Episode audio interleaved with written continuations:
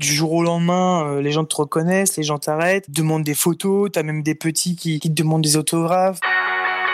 Bah, quand j'ai appris ça, ça a été un, choc, un choc total en fait. C'est là que j'ai commencé par prendre une méga tarte devant tout le monde, mais une gifle de cow-boy quoi. Bienvenue dans Deuxième Vie, le jour où tout a changé, ce podcast qui va vous marquer. Dans ce troisième épisode, j'ai le plaisir de m'entretenir avec le célèbre journaliste sportif Pierre Ménès, connu pour ses analyses et son franc-parler, entre autres à la télévision. Mais il y a trois ans, c'est loin, très loin des caméras, que Pierre Ménès a mené un combat pour rester en vie. Le 12 décembre 2016. Ce jour-là, il reçoit une double greffe, du rein et du foie. Son salut, il le doit à ce donneur ou à cette donneuse anonyme. C'est grâce à ce don d'organes, mais grâce aussi à ses proches, qu'il a le droit aujourd'hui à une deuxième vie à une renaissance comme il le raconte dans son livre Deuxième mi-temps. De sa descente aux enfers à la résurrection, il a accepté, pour deuxième vie, de partager ce qu'il a vécu et de revenir sur ce jour qui a changé sa vie.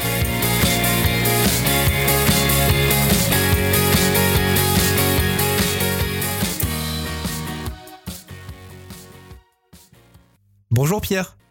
Salut. Merci beaucoup d'avoir accepté l'invitation et surtout d'avoir euh, accepté de revenir sur ce jour qui a changé votre vie. C'était il y a trois ans, le 12 décembre 2016. Alors ce jour-là, vous êtes euh, greffé, double greffe du rein et du foie. Ça fait plusieurs mois hein, que vous attendez cette, euh, cette greffe. Pour qu'on comprenne bien, Pierre, ce jour-là, dans quel état physique vous êtes? J'étais plus rien. J'étais plus rien. Je me rendais plus compte de rien. J'ai appris après l'opération que à ce moment-là, il me restait trois jours à vivre. Euh, évidemment, il était plus que grand temps. Comme Mélissa a voulu me garder à la maison jusqu'au bout, euh, ils ont appelé à 4 heures du matin. Elle m'a mis en jogging en 15 secondes. Et puis bah, le SAMU est venu, euh, ils m'ont parlé de foot sur le trajet. Et puis bah, quand je suis arrivé à l'hôpital, je sais pas si je suis tombé dans le coma, si j'ai lâché prise, mais je me souviens plus de rien jusqu'au réveil de l'opération. Ça faisait combien de temps que vous attendiez cette greffe? Alors, quand j'ai été inscrit sur les listes de greffe six mois jour pour jour avant, c'est-à-dire le 12 juillet, on m'avait dit tu seras greffé dans les six mois. Donc, ils m'ont pas menti puisque j'étais greffé six mois jour pour jour. J'étais premier sur les listes en Ile-de-France le 22 octobre. Donc, tu vois, ça a mis un mois et demi de plus, même presque deux mois de plus. Et malheureusement, je dirais malheureusement, si j'avais été greffé aux alentours du 22 octobre, je m'en serais beaucoup mieux remis qu'aujourd'hui. Comment l'a vécu l'entourage? Vous parlez de Mélissa, votre compagne, vous parlez de votre maman aussi dans votre livre, elles sont très bien mises en avant. Ça a été un vrai soutien, forcément? Bon, C'est clair, sans elles deux, je serais mort. Hein. Hmm. Mélissa m'a gardé jusqu'au bout euh, à la maison, alors que, très objectivement, euh, un bon mois avant, j'aurais dû être à l'hôpital. Mais elle a tenu à me garder à la maison jusqu'au bout. Elle me conduisait, enfin, à la fin, elle me conduisait plus en dialyse. Hein. il fallait que j'aille en ambulance. Et euh, voilà, et puis ma mère, elle était là tous les jours. Ma mère, elle a perdu son mari à 53 ans d'un cancer du foie. Mon fils a été greffé à 53 ans du foie. Donc le raccourci pour elle, il est terrible. Vous expliquez à un moment que limite, vous, c'est pas que vous n'y croyez plus, mais voilà, vous êtes plus vraiment dans le réel en fait à ce moment-là. Ouais, en fait, j'étais plus dans le réel parce que j'étais trop fatigué. Hmm. À un moment donné, j'étais plus qu'un légume, donc euh, j'avais plus vraiment la, notion du temps, de, j'avais plus où j'en étais. Hein chaque dialyse de plus m'épuisait encore un peu plus. Donc ouais, c'était c'était de plus en plus dur.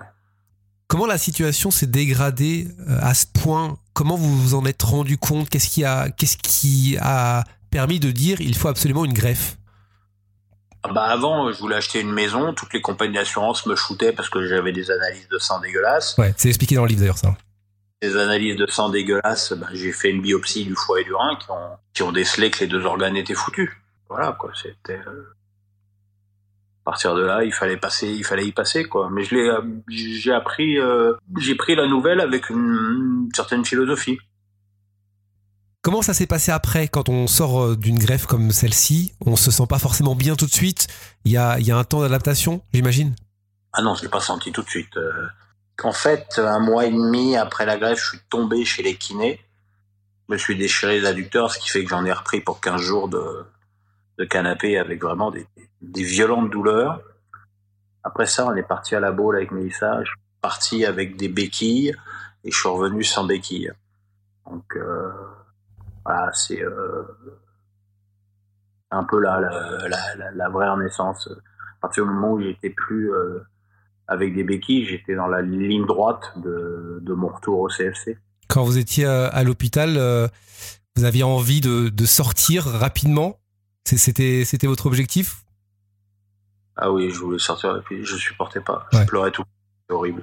Parce qu'il faut bien voir qu'entre le 12 juillet et le 12 décembre, j'ai déjà passé cinq semaines à l'hôpital. Les, les, les, les, crises, les chutes, les rechutes, les examens. Donc c'était déjà cinq semaines, c'était beaucoup. Et, et, objectivement, au bout d'aller, je vais dire 20 jours après l'opération, j'en pouvais plus. J'en pouvais plus. Vous avez été soutenu par le monde du football? Le monde du foot et le monde de la télé, ouais. Ça, ça a été une très très bonne surprise. Ils m'ont soutenu comme euh, comme je pouvais même pas m'y attendre, quoi. Je veux dire, encore aujourd'hui, j'ai une reconnaissance éternelle pour euh, Canal+ et leur attitude euh, d'une grande classe à mon égard. C'est ma famille. Je trahirai jamais Canal+, jamais. J'ai eu l'occasion, hein, il y a eu de la concurrence qui est arrivée depuis que je suis à Canal depuis 10 ans. Imagine. J'ai jamais entrouvert la porte à quoi que ce soit. Et aussi parce que vous êtes euh, vous êtes aussi sur les réseaux sociaux, vous, vous le mettez aussi en avant dans, dans, le livre. Il y a du bon, il y a du pas bon sur les réseaux sociaux, mais en même temps, c'est grâce aussi au soutien des, des, internautes que vous avez que vous avez gardé l'espoir. Vous l'expliquez dans le livre? Ouais, parce que ben, sur les réseaux sociaux, je passe mon temps à me faire insulter. Alors ne t'inquiète pas, c'est revenu. Hein entre septembre et décembre, j'ai rien dit. Hein. Tout le monde pensait que j'avais un cancer. Mmh. Et j'ai rien dit. quand j'ai fait ce petit communiqué euh, sur Twitter pour annoncer ma maladie, là, j'ai reçu des dizaines de milliers de messages et ils étaient tous euh, incroyablement gentils. Quoi. Vous qui étiez très présent sur euh, les réseaux sociaux, vous n'aviez même plus la force de, de répondre. C'est ce que vous expliquez.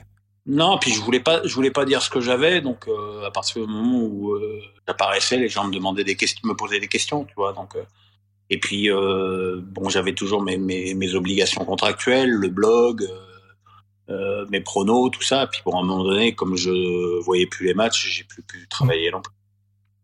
Comment vous vivez maintenant Parce que c'est aussi le, but de ce podcast, deuxième vie. Comment vous, vous vivez aujourd'hui? Est-ce qu'il y a des choses dont vous avez pris conscience ou est-ce que vous vous dites bah, la vie finalement ne tient qu'à un fil et il faut aussi profiter?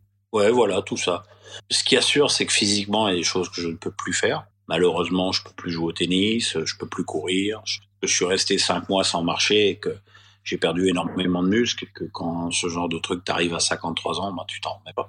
Euh, malgré mes efforts, là, je vais peut-être réessayer fin fin juin. J'ai un projet de partir faire une semaine de sport avec une coach. Mais voilà, j'y vais euh, autant pour passer un bon moment avec une amie que que, que, que dans l'espoir que ça fasse quelque chose dans mon physique. En plus, j'ai vraiment le, j'ai vraiment le genou droit qui est un genou de vieillard, donc ça, ne facilite pas les, les, choses. Sinon, au niveau de ma vie professionnelle, oh, c'est devenu comme avant. J'ai aucune restriction alimentaire, mis à part le pamplemousse. Pourquoi d'ailleurs? Parce que c'est tellement acide que ça détruit les effets des médicaments anti-rejet. Mais de toute façon, c'est pas très grave, je déteste ça. Donc, euh, moi, j'aime pas ce qui est acide ni amer, l'anis, tout ça. Ouais, là, euh, aujourd'hui, j'ai une grosse journée de boulot j'ai un emploi du temps bien bien chargé pour un mec. Euh, tu sais, moi quand j'ai le premier été après ma greffe, j'ai allé nager dans un hôtel à un spa à Pornichet mmh. et il y avait le professeur en hépatologie Durand qui a une maison familiale collée à cet hôtel. Donc un jour, il vient prendre un café avec moi et il me dit, vous savez que les gens de plus de 50 ans qui sont greffés du foie, normalement, arrêtent de travailler. Et il dit, bah putain, moi j'ai jamais travaillé autant. Moi. Donc, euh... Mais en même temps, c'est votre adrénaline. C'est ce que vous expliquez, ouais. Ouais. Oh, j'aime travailler, j'aime euh, j'aime avoir des projets, j'aime euh, ça me fait me sentir jeune. Je suis plus tout à fait. Euh, voilà. Vous, vous avez l'impression de d'avoir eu une deuxième chance? Ouais, ouais, parce que je sais en plus en période de Covid où les, les greffes sont quand même difficiles, les organes difficiles. Voilà, c'est c'est euh, oui, j'ai eu la chance. D'abord, j'ai eu la chance d'avoir des organes à temps. Le mec qui m'a donné, enfin le mec ou la nana d'ailleurs qui m'a donné ces organes, s'il était mort cinq jours plus tard, euh, à mort aussi. Donc euh, oui, là évidemment, je mesure ma chance. Oui, c'est un don, c'est un don anonyme. Vous, ne pouvez même pas chercher qui vous a donné euh, les organes, ça c'est anonyme. Totalement interdit en France. Est-ce que du coup vous vous mobilisez un peu plus pour ce don d'organes ou vous sentez qu'aujourd'hui c'est encore euh, très compliqué? Non, enfin oui c'est compliqué, mais honnêtement je pense que donner ses organes, d'essayer de donner ses organes de son vivant ou d'essayer de donner les organes d'un proche qui vient de décéder, euh, et pas le fait que Pierre Mélès fasse campagne pour ou contre qui changera quoi que ce soit. Faut quand même avoir un peu d'humilité à ce mmh. niveau-là. Euh, moi, je fais campagne pour euh, la, la, la, prévention de la cirrhose Nash, qui est quand même quelque chose de très important parce que les gens qui ont une, qui, les gens qui ont une Nash, il y en a que 1% qui a besoin d'une greffe. Donc il faut, il faut éviter que ce nombre augmente parce que des organes, il n'y en a pas assez. Au niveau de mon engagement par rapport à la médecine, je suis plus sur les enfants malades. Moi, je fais pas de distinguo entre ma maladie et la, leucémie d'un enfant. On est malade, on est malade, on, se comprend. Moi, c'est quelque chose qui me frappe quand je vais voir les enfants à l'hôpital, enfin quand c'était possible, parce qu'avec le Covid, ça n'allait pas. On, se regarde et on se comprend avec les enfants. Là, j'ai beaucoup soutenu et je suis devenu même ami avec le petit Loïc qui a 11 ans. Euh, j'ai été le voir chez lui, là, je suis content, je vois ses photos, je vois ses cheveux qui repoussent, ça me touche terriblement. Et euh, quand je suis allé le voir à l'hôpital Trousseau, on, on s'est compris d'un regard, tu vois. On sait, on sait ce que c'est parce que les aidants, c'est extrêmement important, mais les aidants, ils sont pas malades. Moi, Mélissa, pendant toute ma maladie, elle m'est rentrée dans la gueule. Hein. Ma mère aussi. Hein. Et tu te rends pas compte que t'es un miraculé, arrête de pleurer.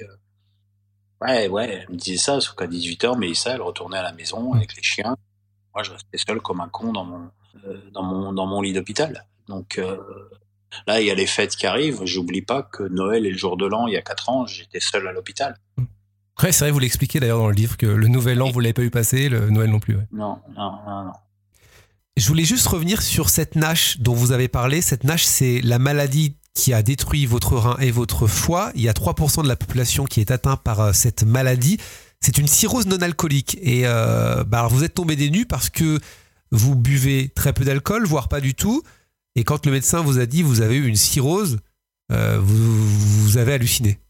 Pas une goutte depuis. Euh, quand je buvais, je disais ouais, je prenais un whisky coca en boîte pour faire adulte, quoi. Tu vois. Mmh. Mais euh, avec beaucoup de coca. Ouais. Ça a duré toute la soirée, quoi. C'était le verre ouais, qui durait voilà, la soirée. Ouais. C'était un verre une fois de temps en temps, mais sinon, en fait, je bois pas du tout, j'ai horreur de ça. Il y avait vraiment la cirrhose d'un pochetron ouais. fini, quoi. On m'a montré des photos de mon foie malade. C'était horrible, horrible. Qu'est-ce que vous faites aujourd'hui que vous ne faisiez pas avant? Est-ce qu'il y a des choses que vous vous êtes permis et que vous ne faisiez pas avant ou, ou rien n'a changé finalement? Non, rien n'a changé. Le, le... Qu'est-ce que je fais euh, que je faisais pas avant bah, Cette maison, finalement, j'ai réussi à l'avoir. Hein. J'y suis là. On fait des, des, gros gros travaux là avec ma femme. Donc voilà, si je fais des gros travaux, c'est pas pour rester, pour vivre encore cinq ans dans cette maison. Mes médecins m'ont dit que mon foie m'enterrerait. Donc euh... qu'est-ce qu'on pourrait euh dire peut-être aux, aux, gens qui nous écoutent et qui, qui euh, parce que vous avez reçu beaucoup de soutien, vous l'expliquez encore une fois dans le livre, euh, même Mélissa, votre compagne, a reçu beaucoup de beaucoup de soutien. Euh, c'est ce qu'on pourrait peut-être mettre en avant bah, que ça arrive à beaucoup de monde et que le soutien est important. C'est fondamental, c'est fondamental de se sentir soutenu, c'est fondamental d'avoir des conseils de malades. J'ai pas mal de gens qui m'écrivent euh, sur les réseaux qui, qui m'appellent. J'ai eu il y a quelque temps une dame qui m'a appelé euh, avec son mari qui avait une greffe de rein et qui n'arrivait pas à pisser. Alors que moi j'ai pissé dès le lendemain, quoi. C'est miraculeux. Moi j'ai pas pissé de juillet à décembre. On me greffe, on me fait une dialyse après l'opération, je pisse juste derrière, quoi. Donc ça c'est stupéfiant.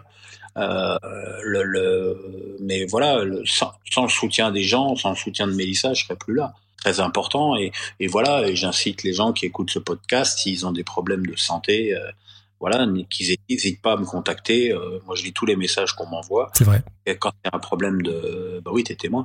euh, et que voilà, et que que je, je peux, euh, si je peux aider, donner un conseil ou apporter mon soutien, évidemment, je le fais avec plaisir. Parce que vous avez été aussi aidé par des, des, gens de votre entourage. Vous parlez de, de, différentes personnes qui ont été là au, au, bon moment, qui ont apporté un soutien logistique à Mélissa ou, ou même à vous. Et ça, c'était important sur ce moment-là. Bien sûr, bien sûr. Je suis tombé sur des ambulanciers, des ambulanciers absolument fabuleux.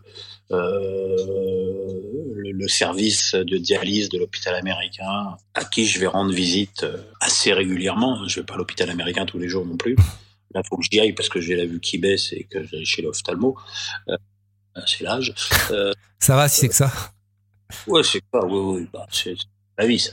Euh, ouais, ouais, c'est ça. Moi, j'ai beaucoup de, beaucoup de gratitude envers le milieu médical. Euh, mon infirmière, parce que sur ces 25 jours, j'ai quand même eu une infirmière beaucoup plus que les autres, Mandiata, euh, mon hépatologue, docteur Francose, je serais moins enthousiaste pour ceux qui se sont occupés de mon rein, mais euh, au niveau du foie, le, le docteur Sepouvelda qui m'a greffé, tout ça, c'est des gens qui aujourd'hui comptent dans ma vie et avec qui j'ai toujours contact.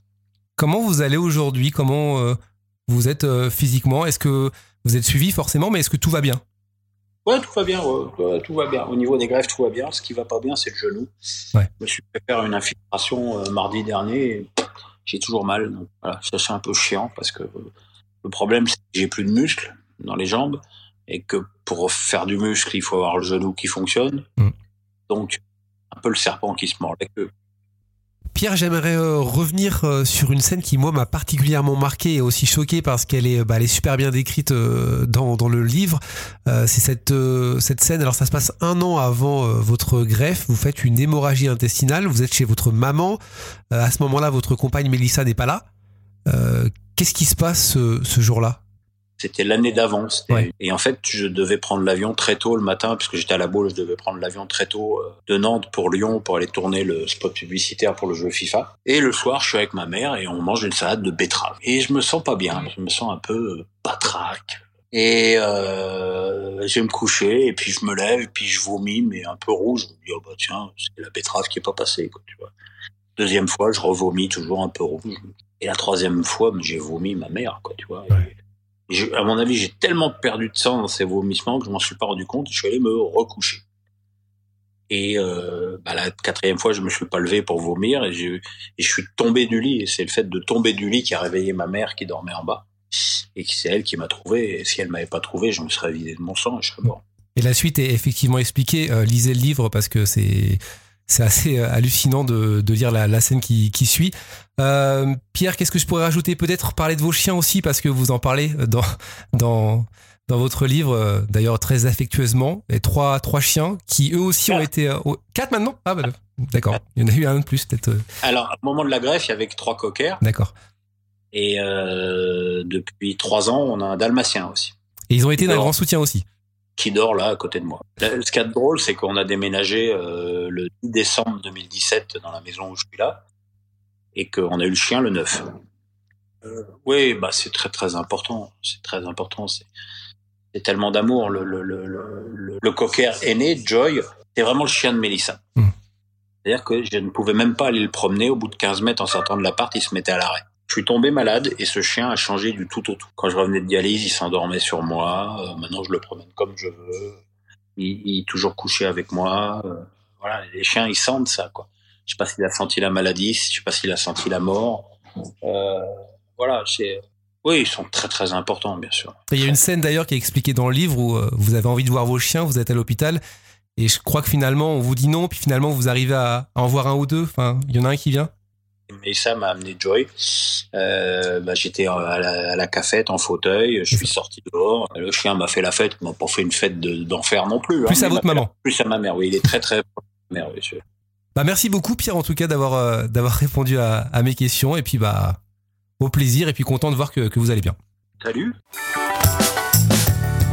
Et merci à vous d'avoir suivi cet épisode avec Pierre Ménès. Je rappelle que le livre de Pierre Ménès, deuxième mi-temps, est toujours euh, disponible. Il a été réédité il y a quelques heures en livre de poche aux éditions Kero. Vous pouvez euh, l'offrir, hein, ça peut être une idée de cadeau euh, pour les fêtes de fin d'année, pour Noël. Le témoignage complet de Pierre Ménès est donc dans son livre. N'hésitez pas à vous le procurer. Je vous retrouve bientôt. Si vous pouvez mettre 5 étoiles sur Apple Podcast, ce serait parfait. N'hésitez pas à partager, à liker et venez me rejoindre également sur Instagram, podcast Deuxième Vie, histoire euh, bah, de continuer à faire vivre ce podcast.